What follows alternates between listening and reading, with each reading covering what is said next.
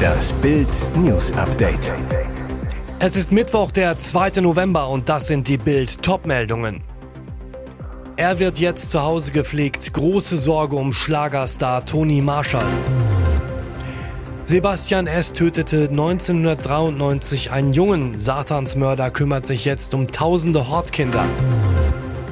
Trotz Polizeiärger und Laserattacke Eintracht mit 22 Minuten Drama ins Achtelfinale. Er wird jetzt zu Hause gepflegt. Große Sorge um Schlagerstar Toni Marshall. Erlebt er gerade seinen letzten Herbst? Schlagerlegende Toni Marshall hat sich aus der Öffentlichkeit zurückgezogen. Für immer. Der Sänger ist selbst für enge Freunde nicht mehr zu erreichen. Nach zwei Corona-Infektionen und einer Not-OP im Mai hat sich Marshalls Gesundheitszustand weiter verschlechtert. Er ist auf einen Rollstuhl angewiesen, wird nach einem kurzen Aufenthalt in einer Seniorenresidenz auf seinen Wunsch hin zu Hause gepflegt.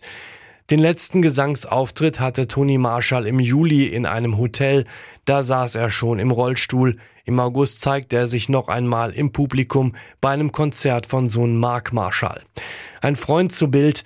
Toni möchte außer seiner Familie niemanden mehr sehen, weil er sich zu schwach fühlt. Er will als fröhlicher Entertainer in Erinnerung bleiben.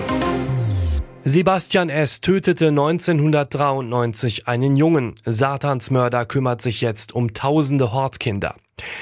Eine einsame Waldhütte, ein ahnungsloses Opfer und ein Mord im Namen des Satans. Vor fast 30 Jahren tötete Sebastian S. einen 15-jährigen Jungen. Unfassbar. Heute koordiniert er die Nachmittagsbetreuung von tausenden Kindern. Erst Mord, dann Hort. Als Satansmörder von Sondershausen schockte er damals ganz Deutschland. Im Verhör sagte es damals, er habe schon immer mal einen Menschen töten wollen.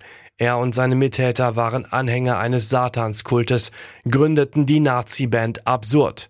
Das Landgericht Mühlhausen verurteilte es 1994 wegen gemeinschaftlichen Mordes zu acht Jahren Haft Jugendstrafe. Aber schon vier Jahre später wurde er aus dem Knast entlassen. Der verheiratete Sebastian S. arbeitet jetzt unter anderem Nachnamen als Hortkoordinator im Schulamt Ostthüringen. Dem Ministerium liegen bereits mehrere Beschwerden von Eltern vor. Nach Bildinformationen versuchte das Ministerium auch schon den Mörder loszuwerden, doch es soll sich wieder eingeklagt haben.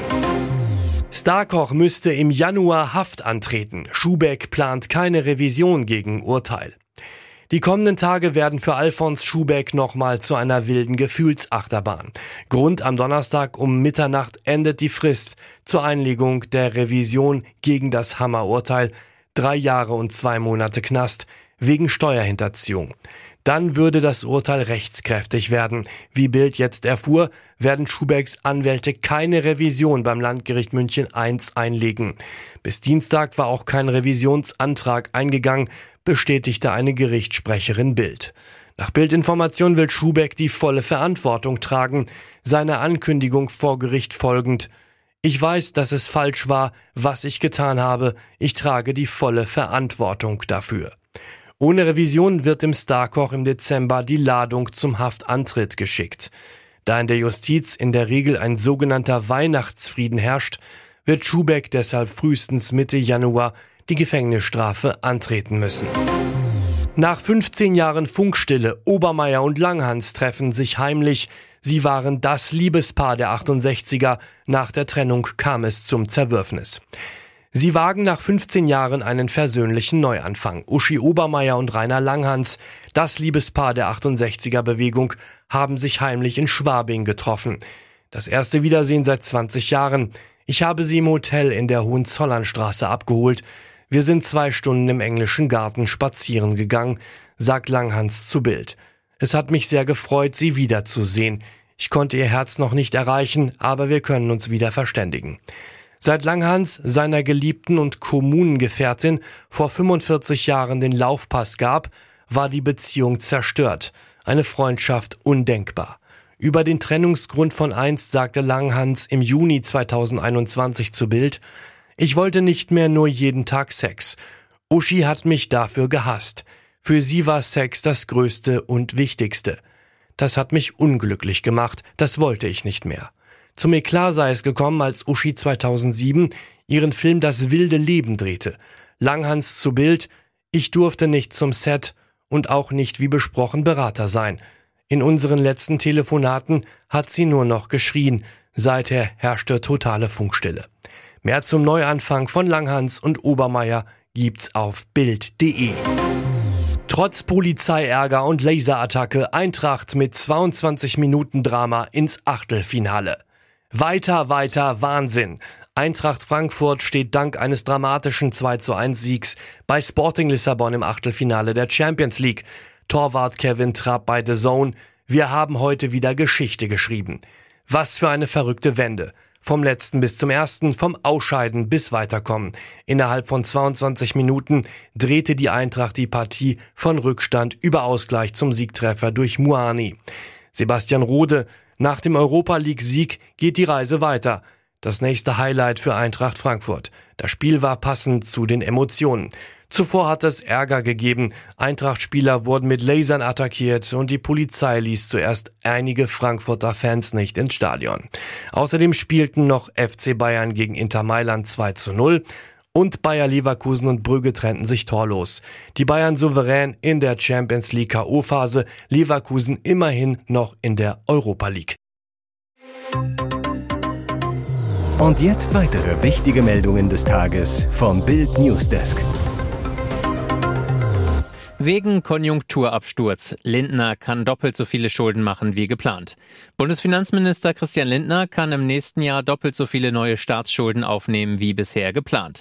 Demnach ist im Rahmen der Schuldenbremse 2023 eine Nettokreditaufnahme von fast 36 Milliarden Euro möglich. Bisher ist eine Neuverschuldung von 17,2 Milliarden Euro vorgesehen. Dies geht aus einem Schreiben von Lindners Ministerium an den Vorsitzenden des Haushaltsausschusses des Bundestages Christian Hase hervor. Grund ist der erwartete Konjunktureinbruch. Demnach erwartet die Bundesregierung für 2023 einen Rückgang des Bruttoinlandsprodukts um 0,4 Prozent. Im bisherigen Entwurf war die Regierung von einem Plus von mehr als zwei Prozent ausgegangen.